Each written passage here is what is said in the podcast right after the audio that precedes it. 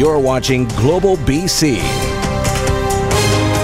This is Global News Hour at 6. Good evening and thanks for joining us. Police are asking for your help tonight after a child was sexually assaulted. The six year old allegedly lured away from an elementary school playground. Ted Chernecki is live with more on where this happened, Ted, and who police are looking for. Yeah, this is a very rare and uh, a very troubling and ultimately very tragic development for a six year old girl. It happened allegedly in broad daylight a full week ago, but only now are parents who have kids attending this school learning about it. JW Sexsmith Elementary is in an upscale South Vancouver neighborhood with the Langara Golf Course just to the north.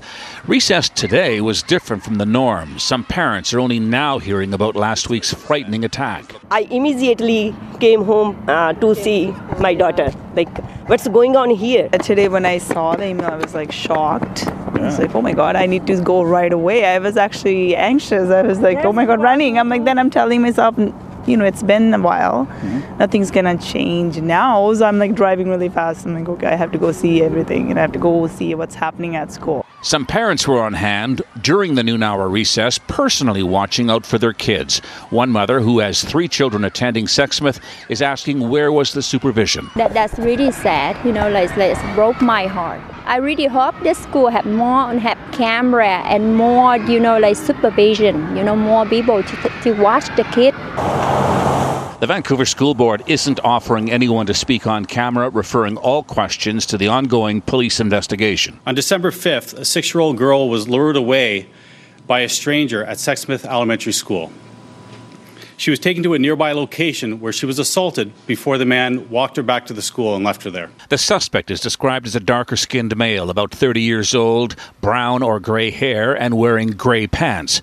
Police also releasing a map hoping someone might have some dash cam video as they drove in an area between Cambie and Ontario around 59th Avenue between 8:30 a.m. and 2:30 p.m. on December 5th. We don't have any reason to believe that this did not occur. And police uh, do not believe that the uh, suspect is known to the little girl, so they continue to canvass the neighborhood looking for security cameras, witnesses, whatever might lead to an arrest. Chris, Sophie. All right, Ted, thanks very much for that. Troubling indeed. And here's another one police in Vancouver investigating. Uh, uh this one involving a man allegedly exposing himself to a student from York House School in the Shaughnessy neighborhood. It happened yesterday just after 3 p.m. The team told police that she saw a man in a dark sedan pull over to the side of the road, and when she walked past, the man exposed himself. In a release to parents, officials said this is the second incident of its kind to occur near school grounds since October, and police are still searching for the suspect in that case, too. Huawei CFO Meng Wanzhou is abiding by her bail conditions since her release from custody last night. Why should people believe you that you won't breach your bail? Ms. Meng, why should people believe you that you won't breach your bail? Do you have anything to say? Meng released from custody on $10 million bail. She's now living in her Dunbar home under a number of conditions while she awaits possible extradition to the United States on fraud charges. Her release follows a three day hearing after she was arrested at Vancouver International Airport December 1st at the request of the U.S. Rumina Daya has more on what comes next and what security experts are saying about her release. Supporters bearing gifts showed up at Meng Wanzhou's multi million dollar jail to offer congratulations. Meng must reside at the family's Dunbar home as part of her bail conditions. We, we are proud of uh, Huawei, you know. it's, it, it's a big company, yes. What do you say to your country, to your father? The cost of release for Huawei's CFO, one of China's most powerful, $10 million in cash and property. Ms. Meng, why should people believe you that you won't breach your bail? Do you have anything to say? 12 bail conditions, including an electronic monitoring bracelet. Meng must surrender all passports and be subject to 24 7 surveillance by a private security team. The cost will come out of Meng's pocket. Monthly cost should be between 100 and $150,000, maybe more. Security expert Nick Casale, former NYPD, was bail monitor for billionaire Bernie Madoff, convicted of the biggest Ponzi scheme in U.S. history. In Meng's case, the risk of flight possible, says Casale. I don't want to make the uh, mistake they made when they said the Titanic was unsinkable. Uh, so, I mean, you know, it goes to what is beyond a reasonable doubt, you know. Uh, there is always the remote possibility that something could occur. Meng is due back in court on February 6th. In the meantime, the Americans have until February 1st to make an official request for extradition. The case, which has global ramifications, could take months, even years. U.S. President Donald Trump says he would consider intervening in Meng's case if it will help secure a trade deal with China. Regardless of uh, what goes on in other countries, Canada is and will always remain uh, a country of the rule of law. Canada's position leading to possible retaliation from China. Former Canadian diplomat Michael Kovrig has been detained in that country, his whereabouts unknown. Back in Vancouver, Meng is settling in with her husband and 10 year old daughter. She maintains her innocence, vowing to fight any extradition order to the U.S. All right, Rumina Daya joins us live from the newsroom with more on Meng's release. And Rumina, an unexpected lunch for the media camped outside her home today. Sophie, six pizzas were actually delivered to Meng's house this afternoon, but they didn't all go inside. The delivery driver was instructed to take four of them to reporters and photographers standing on the sidewalk. Uh, also, at one point this afternoon, Meng made a brief appearance at the front door when she said goodbye to three people who left in a car with diplomatic license plates. Sophie. All right, we'll see what unfolds in the days to come. Rumina, thank you. Homicide investigators are releasing new details in the murder of a 19 year old college student. Kieran Dhesi's body was found inside a burning SUV in Surrey in August of 2017. Tonight, never before seen traffic camera footage shows two vehicles of interest. Grace Ke has more on that and the heartfelt appeal from Dhesi's sister. The family of Kieran Dhesi made an emotional plea for anyone who may have information into the 19 year old's death to come forward. Since her murder, we've been struggling with the reality that we can never see her sweet face again. Our broken hearts will never heal, and we have no answers as to why this has happened to her. Police have released new video of two vehicles believed to be involved in the murder. One is a dark gray Audi Q7, the other a dark gray Dodge Ram truck. Police would like to speak with anyone who has information about the murder. There are still people that we believe that we know have information and uh, they're not coming forward. We're appealing to your conscience. Uh, it's never too late to do the right thing. On August 2nd, 2017, at about 12:20 in the morning, Dhesi's body was found inside a burning vehicle in Surrey on 187th Street and 24th Avenue. At the time, investigators said she had been killed at a different location and her body had been moved. They also said her murder was targeted but not gang related. Hours after her body was found, police searched a home in Surrey's Newton neighborhood. Because it is an ongoing investigation, they're not releasing additional information about the case. Kieran was a student at Kwantlen Polytechnic University and received a kidney transplant just six months before she was murdered. Kieran had suffered for five long years with an autoimmune disease called GPA. She went through years of dialysis, numerous surgeries, and complications but she was so strong and determined to fight. She wanted to live more than anything else in this world. No arrests have been made, and police are not commenting on any possible suspects. Grace Ke, Global News. The mother and uncle of a BC woman murdered in a so called honor killing in India have lost their last attempt to avoid extradition. The BC Court of Appeal dismissing an application from Malkit Kaur Sidhu and Surjit Singh Badesha to have the order against them stayed because they claimed there was an abusive process. The two are accused of hiring assailants to kill Jaswinder Jassi Kaur, who ignored her family's wishes and married a poor rickshaw driver in India.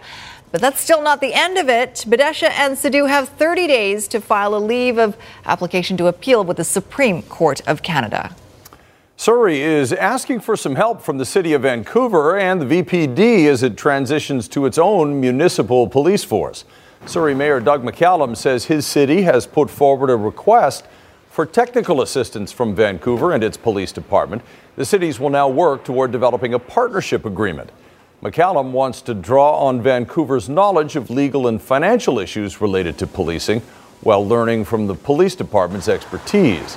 McCallum has said he believes the switch to municipal policing, uh, policing can be done in two years at a cost of about $120 million.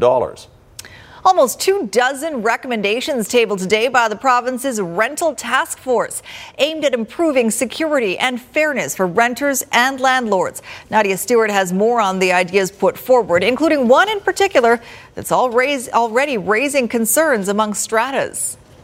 We propose a ban on renovictions. If renters are willing to accommodate renovations in their homes, they should be allowed to stay in their homes. Putting an end to rent evictions, topping the list of recommendations put forward by the province's rental task force. Their 72 page report focuses on changing the rules governing landlords and tenants. To strengthen penalties for those who break the law, and also real improvements to ensure the law is fair for everybody. The report lists 23 recommendations, many of which would help modernize the Residential Tenancy Act, which hasn't been updated in 16 years. The task force recommends recording residential tenancy branch hearings, implementing a BC wide rent bank system for low income tenants, and requiring landlords filing for eviction or renovation to provide evidence, a change advocates endorse. We have really no clue as a province, you know, on how many evictions happen, whether they're going up from one month to the next or one year or one decade to the next. But the report also includes a controversial call to eliminate Strata Corporation's abilities to restrict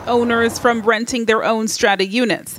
The Condominium Homeowners Association says eliminating rental bylaws won't address the lack of supply. We did a very detailed, accurate study in 2017. The vacancy rates in the buildings that have rental bylaws were below 2% the vacancy rates in buildings that have no rental bylaws were between 19 and 35 percent. The report is receiving mixed reviews. The BC Nonprofit Housing Association applauds it, while the Community Legal Assistance Society calls it another blow for BC tenants. Housing Minister Selina Robinson says she and the Premier will review the recommendations. Nadia Stewart, Global News. Still no word on what caused a major barge fire in Mission. This video was taken from our Global One chopper. The blaze broke out around 3 o'clock this morning in a large structure on the barge located on the Fraser River. Crews attacked the fire from land and even brought in help from Maple Ridge. Although the cause is not yet known, fire crews are calling it suspicious. But first, the odds of surviving a traumatic injury in Vancouver just got a little bit better. Vancouver General is the first hospital in Western Canada to use a device that can buy surgeons valuable time when a patient is hemorrhaging internally. Linda Aylesworth has more on the Reboa and how it's already saving lives. X-ray is still standing by. In the Vancouver General Hospital Emergency Department, training to keep up with the latest technology is a matter of life or death. Uh, what about the se- uh, third unit, blood? Third unit hanging. One of the greatest challenges when it comes to traumatic injury internal bleeding. You know, we've all experienced that uh, time when you've had a very sick patient that's, that's dying in front of your eyes, you're trying to get him up to the, the operating room and not being able to get control of that hemorrhage inside there. So when Dr. Garraway heard about a device known as Reboa, he was determined to make VGH the first hospital in Western Canada to get one. The procedure is, in ways, similar to angioplasty. A catheter used that's inserted in the femoral artery, which is in the groin. When the catheter reaches the aorta, the largest artery in the body, a balloon within is expanded, acting like an internal tourniquet. The idea is that you're perfusing the brain and the heart um, and stopping any bleeding below that to allow us to get up to the operating room in time to, uh, uh, to permanently stop the bleeding. Reboa can only be used for injuries to the lower body, like gunshot and stab wounds, or traumas caused by vehicle crashes, like lacerated livers. Another example would be a severe fracture uh, of the pelvis that lacerated some arteries, could also um, stop that flow. We will identify the side. It can buy surgeons up to an hour, which is exactly what it did when a gunshot victim was recently brought in shortly after this training session. The last simulation where we said we were good to go, eight days later it was used for real. He survived. VGH believes as many as 15 patients a year who might have died otherwise will benefit. We really feel it's going to allow us to, to get to that operating room quicker and um, have more people survive. Linda Aylesworth, Global News. Good news for transit users. Free Wi Fi is coming to buses, SkyTrain, and SeaBuses. TransLink is teaming up with Shaw Communications to offer the service. Trials will take place next year, and the plan is to begin rolling out public Wi Fi access, access, make that, in 2020 at no cost to TransLink or its customers. This is going to have a huge impact on our customers' experience. They'll be able to surf, stream, connect with family and friends, and get to, get some work done um, on their commute. For all of us, the time that we spend in transit is time we often want to use to stay connected, whether it's reaching out to friends and family, catching up on work, or posting thoughts and memories on social media. And having access to seamless connectivity is what makes all of this possible. TransLink expects the entire network to be completed by 2025. A decades old plan to establish a national park reserve in the South Okanagan Similkameen could become a reality by next fall. While environmentalists are in favor of protecting the ecologically sensitive land, as Shelby Thom reports, the idea certainly isn't supported by everyone. Parks Canada now formally seeking the public's input on its controversial plan to establish a national park reserve in the South Okanagan Similkameen. It's launched this website to gauge public opinion called Let's Talk South Okanagan Similkameen.ca. Parks Canada has also released this updated map of the proposed working boundary. The green shaded area is provincially protected land, the orange private land, and grey crown land. The National Park Reserve could stretch from Kilpoola Lake near Osoyoos around Mount Kobau and Chopaka through to Taylor Lake near Fairview Cawston Road. Park officials say no private land would be expropriated, but all through this process, ranchers have expressed concern about losing access to Crown land for cattle grazing. The political climate's right for them to move ahead with this, but I don't think it will be very successful because I don't think the neighbors to this park will accept it. We have uh, indicated throughout this process that um, Parks Canada is uh, committed to uh, working with the ranching community to ensure that um, ranching and grazing would continue. And some recreational enthusiasts oppose land restrictions and park fees. It infringes on our uh, rights and freedoms to uh, enjoy the outdoors. We are looking at activities such as uh, all-terrain vehicle use and, and have indicated that um, that activity would continue on the uh, the roads that transect the National Park Reserve. Here's the timeline. Feedback will be solicited until February 28th. The project team will report back key outcomes next spring, and it hopes to have an agreement on the park boundary by next summer before work can begin. Some opponents are calling for a referendum on the park concept, but Parks Canada says that's not on the table. Shelby Thom, Global News, Penticton. Well, after a brief reprieve, heavy rain is returning to the lower mainland tonight. Meteorologist Kristi Gordon joins us now with a look at the warnings ahead of us. Kristi? Thanks, Sophia. We're on top of Concord Pacific now, looking out over the city, and it has been on and off throughout the afternoon hours, but it's really starting to pick up now. The rain hasn't affected the commute just yet, as far as I can tell, but it's tomorrow morning we're concerned about. Here's a look at the next 24 hours. We could see anywhere from 30 to 45 millimeters by morning, but up to 90 across the Metro Vancouver region by the end of the day tomorrow. So heaviest tonight and tomorrow morning, easing off later on in the day, but it will still continue to be wet. And we have another storm headed our way on Friday. When I come back, I'll show you what that one means. It is mainly the winds that we're going to be concerned about. I'm on the edge of my seat after that. All right, thanks, Kristi.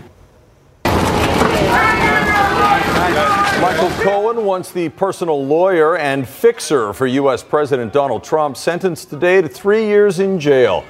That's for paying hush money to a former Playboy bunny and a porn star. Cohen telling the judge it was his duty to keep scandal from touching Trump's campaign, and he did it out of, quote, blind loyalty. Cohen's story now backed by someone else very close to the president who is breaking his silence. David Pecker, the publisher of the National Enquirer, telling prosecutors that paying hush money to the women who'd allegedly had affairs with Donald Trump was done to influence the election. Pete Williams reports. The man who once said he'd take a bullet for Donald Trump is now preparing to spend his mid 50s in prison. Michael Cohen headed to federal court in Manhattan with his wife, daughter, and son, hoping he'd get credit for cooperating with federal prosecutors. But they said his help was grudging, and they pushed for a tough sentence for his own tax and bank fraud and for his role in arranging hush money payments to two women who claimed they had affairs with Donald Trump, allegations he and his aides have denied. Speaking about Trump, Cohen told the judge, It was my own weakness and a blind loyalty to this man that led me to choose a path of darkness over light. I felt it was my duty to cover up his dirty deeds rather than to listen to my own inner voice and my moral compass. But the judge said Cohen sought to profit from his association with Trump and committed a smorgasbord of criminal conduct. Sentence three years in federal prison. And in a dramatic legal development, federal prosecutors announced they will not file charges against the third person, along with Trump and Cohen, who played a role in the hush money payments David Pecker, publisher of the National Enquirer, whose company wrote the check to Karen McDougal. Federal prosecutors in New York say his company admitted the purpose was, quote, to suppress the woman's story so as to prevent it from influencing the election. The weight of the evidence against Mr. Trump is starting to build. It's not just Mr. Cohen, it's also this company. And they agree that the president directed these payments and did so to influence the election. The payment was illegal because federal law bars corporations from giving money directly to a candidate's campaign. With time off for good behavior, Cohen, who's 52 years old, will ultimately serve at least two and a half years behind bars. A huge fall for the man who was once so close to Donald Trump. I think that there is also a lot of anger and upset and hurt for what this is going to do to his life and what this will mean for his future and for the future of his family as well. The judge ordered Cohen to report to prison March 6th, and in the meantime, he might continue cooperating with Robert Mueller's investigators. Pete Williams, NBC News, Washington. A manhunt continues for the suspect who opened fire at the famous Strasbourg Christmas market in France. Hundreds of security forces are combing eastern France for the 29 year old shooter who went on a rampage, killing at least two people and injuring more than a dozen others. He was wounded in a shootout with police before making an escape in a hijacked taxi. French police identifying him as Cherif Chekatt, a man with a long criminal record and on the terrorist watch list before the shooting. Officers raided his home yesterday to arrest him for burglary, but he wasn't there. Instead, they say, with the authorities closing in, he attacked. The Eiffel Tower in Paris went dark tonight in honor of the victims. British Prime Minister Theresa May survived a crucial vote in Parliament, which means she gets to keep her job and can continue to fight for her plan to leave the European Union. The confidence vote came just days after May postponed a vote on Brexit that faced almost certain defeat. Kelly Cobiella reports. Tonight, a close call for British Prime Minister Theresa May. The Parliamentary Party does have confidence. Yeah surviving after members of her own party tried to topple her in a no confidence vote. This has been a long and challenging day, but at the end of it, I'm pleased to have received the backing of my colleagues. The leader of America's closest ally has been under fire for weeks. Her behavior today is just contemptuous. Lawmakers and the public remain deeply divided after the UK voted to divorce from the European Union, or Brexit. Some still want to have close ties with Europe, while some who support Brexit are unhappy with the separation deal the Prime Minister negotiated with European leaders. Just yesterday, the Prime Minister admitted she doesn't have the votes in Parliament to pass that Brexit deal, and the deadline is now three months away. In health matters, earlier this week, BC's children and youth advocate released a troubling report about a young Aboriginal boy with autism and key recommendations from that report drastically reducing the extensive waitlist for autism assessments. Early intervention is key, but the wait can drag on for over a year right now. Catherine Urquhart reports on what's being done about that. Social interaction is significant struggle. Juliet Henderson Rabar has been waiting more than a year to get her 13 year old daughter, Persia, assessed for autism. Do you think it's acceptable that people have to wait this long? No, not at all. But I think we've learned to accept it. The average wait to get an autism assessment in BC now about 55 weeks. Northern Health the worst at 62 weeks. Delayed assessments a key point in Alone and Afraid. That report about an Aboriginal boy with autism named Charlie, who for years went undiagnosed. BC's representative for children and youth has recommended wait times for assessments be reduced dramatically to just three months by the year 2021. And I'm excited to work towards that goal. So you're going to try to get there? Absolutely. BC Children's Hospital oversees autism assessments around the province. This year, we will do an additional 400 plus assessments and train an additional 12 or more assessors. But with 2,800 children waiting to be assessed, reducing that backlog will take time, delaying help for many BC families. It's really hard to continue on for so long without anyone helping. Catherine Urquhart, Global News. You're watching Global News Hour at 6. Well, Google is out with its top searches of the year, and there are some pretty clear trends. Yes, the top three overall searches are all sports related. The World Cup and Winter Olympics top the list, while the Humboldt Broncos tragedy rounded out the top three. Celebrity deaths, including Anthony Bourdain and Kate Spade, made the top five. And looking at specific categories, Tessa Virtue was the most searched Canadian, Black Panther was the most searched movie, and Canadians couldn't get enough info on scalloped potatoes for some reason. That was the number one Googled recipe. How about that? And our apologies for setting off your Google Homes just a few minutes ago. the, hey, Google. Exactly. An unusual emergency late last night. A factory mishap leaves a sweet mess on a road in Germany. What this was all about, coming up after the forecast. Oh, what a waste. Okay, right now, though, we are going to check in with Kristi, who's down on the shores of False Creek with a look at our weather forecast. Uh, beautiful setting down there, too, Kristi. Yeah, so we're inside Concord Pacific now, Chris, for the kickoff, and so for the kickoff to the Kindness Pays Forward campaign. This is a really neat campaign that Global has been partnering partnering with Concord Pacific with, where uh, our community reporter Michael Newman went out in the community and actually found people doing random acts of kindness, and they offered them a thousand dollars to put towards their favorite charity. And we're asking people at home now to take part. We're going to be airing these little vignettes showing people doing random acts of kindness, and uh, people can vote on them.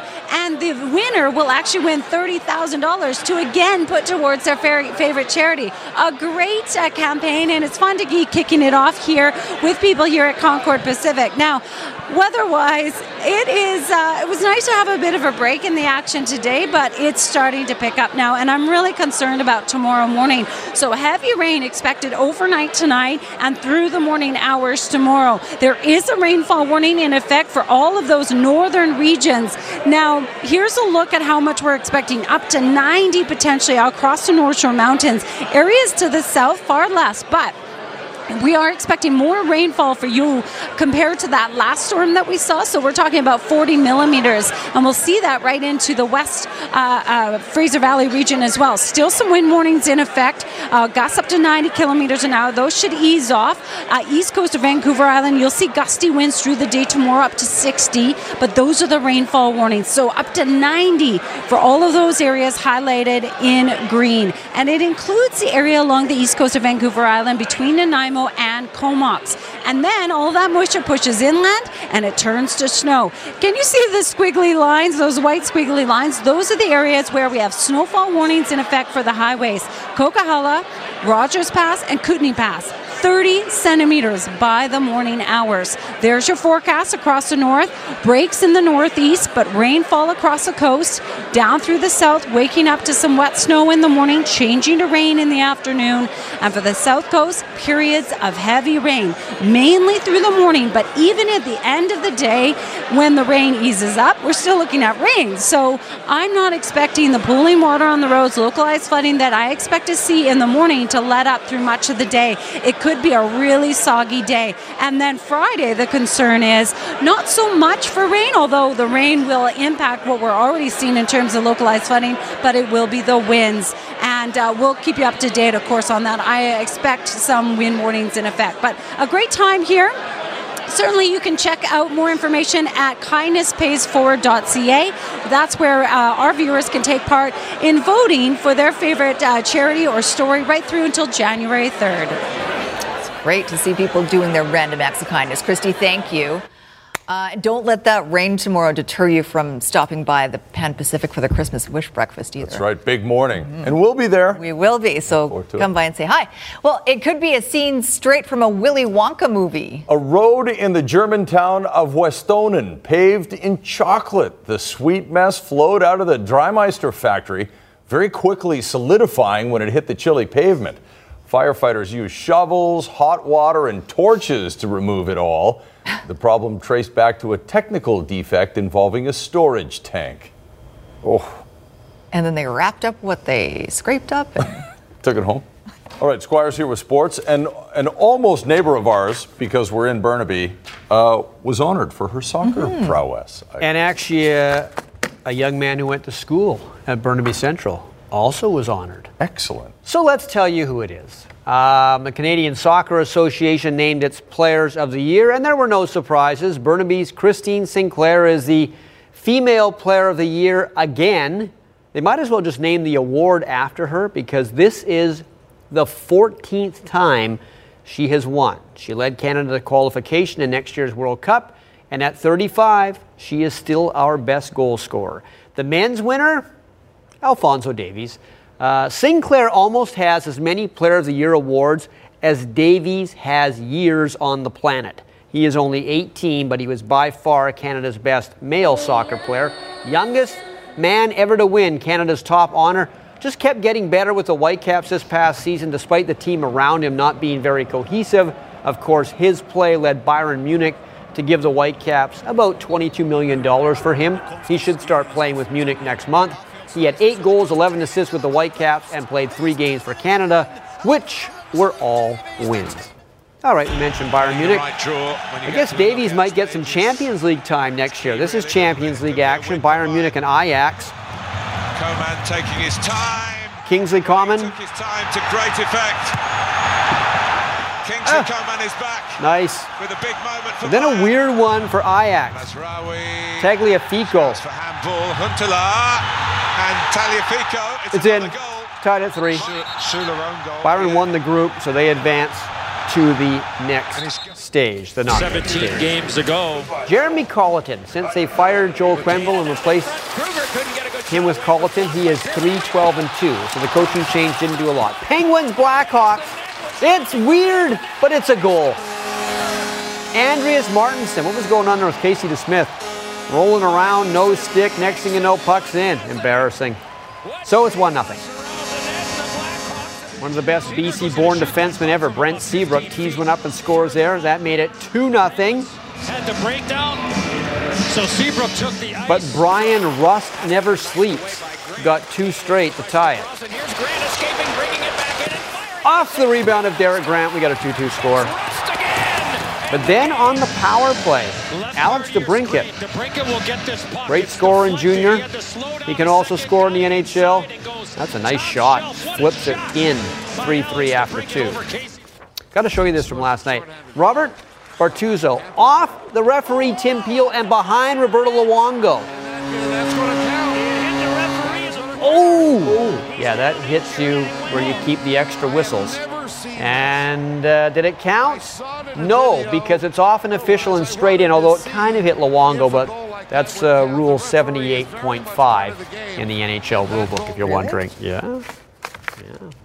Uh, the referee did return to the game a bit later, and Bortuzzo apologized. Uh, entering the Baja 1000 in Mexico is one thing. It's one of the most prestigious off road races in the world. It's also one of the toughest because finishing this race is not an easy thing to do. The desert can be a dangerous place no matter what type of vehicle you compete in. It's unpredictable. In fact, the fans are scary at the Baja 1000. We'll explain why in a second because Squamish's Aaron Richardson took his motorbike down there and survived and finished second in the Ironman class.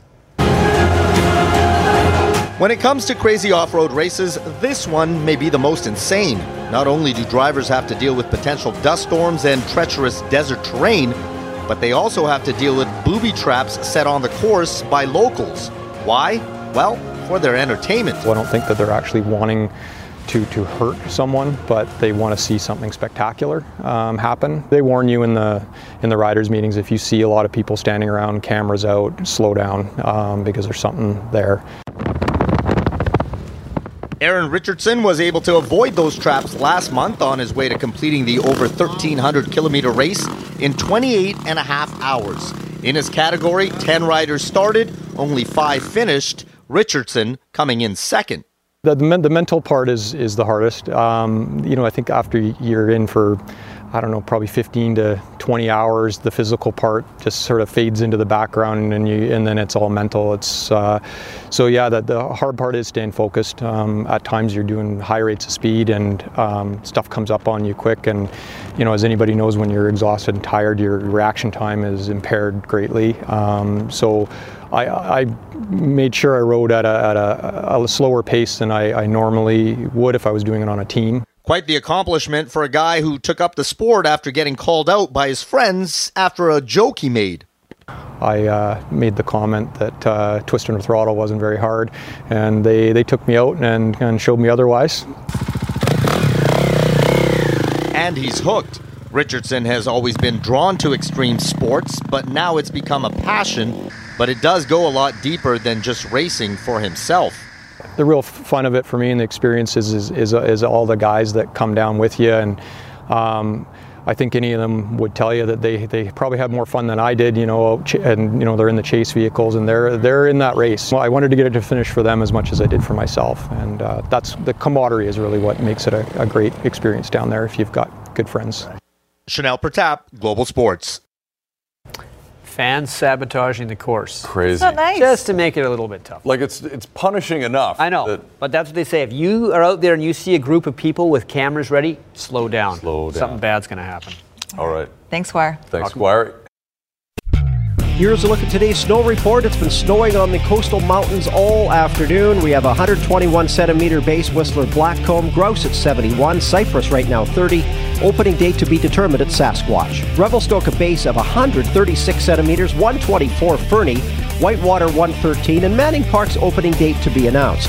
Big White a base of 101, 124 centimeters Silver Star, and 105 Sun Peaks. Kicking Horse base right now at 96 centimeters. Mount Washington's opening date to be determined. Powder King a base right now 114. Coming up on ET Canada, our breakdown of today's SAG Award nominations. Plus, Julia Roberts has a family crisis in her powerful new drama. That's coming up at 7, right after the news hour. Back to you, Chris and Sophie. All right, sounds good. Thank you very much, Carlos. Well, the Langley, look at this guy. The Langley Protection Society is looking for a forever home for one of its more unusual but dearly beloved residents. Mm-hmm. Sitting at around 800 pounds, Theodore the pig has stolen the hearts of staff at the Rescue Society, and they want to make sure that this little piggy does not go to market. Aaron McArthur reports. Who wouldn't want to adopt this face? Theodore the pig, all 360 kilograms of him. The Yorkshire pig, believed to be about two years old. He was found last summer by animal control officer Tina Jensen Fote. How you doing? Hi. Oh, do you want a back scratch? Wandering down the Fraser Highway in Langley. Says I love my rump scratched. He's gone unclaimed, and now the Langley Animal Protection Society needs to get him a home. We are trying to find uh, a, a, nice family who uh, are willing to give him uh, a forever home as a pet. Do you want breakfast, buddy? Got some bread, some pears. Theo has been fostered for the last few months at Tina's parents' house. Raspberries, blueberries. A couple of grocery stores kick in spoiled produce. I'd say there's probably close to about 15 pounds or so in there, and he'll have at least two of those in a day. But Tina's mom, Karen, has become a chef of sorts. He's lost a bit of weight since he's What, been he's here. lost weight? Yes. He was quite a bit larger when he got off the truck a month and a half ago. The pig only likes his vegetables roasted, and he loves oatmeal. Just like every other animal, they deserve to be well treated and loved and cared for, and so why not you know, he's he's a lucky guy for sure to be here. Why not take really good care of him and make his life as best quality as we can? If Theo's not eating, you'll find him here, asleep. LAPS would like to find him a home before Christmas. Theo is in no rush. Aaron McArthur, Global News. If you want that guy, you better give him his own bedroom. That'll Yeah, keep that's you up all night. You need more than a dog bed for him. And, and like he likes roasted vegetables, which is the way I prefer them too. So I, I have something in common. I don't want to say the things that are in my head right now. Uh, Go ahead. no, I can't. We're all he's your up friends. For, he's up for adoption. Okay. Give him a nice home, He needs it. and hopefully you have the room for him because he's really big. And you have the ability to handle the grocery bill. Because he eats like a pig. Don't forget about Christmas Wish Breakfast tomorrow, Pan Pacific. Bring a toy. See you there. See you there. Have a good night.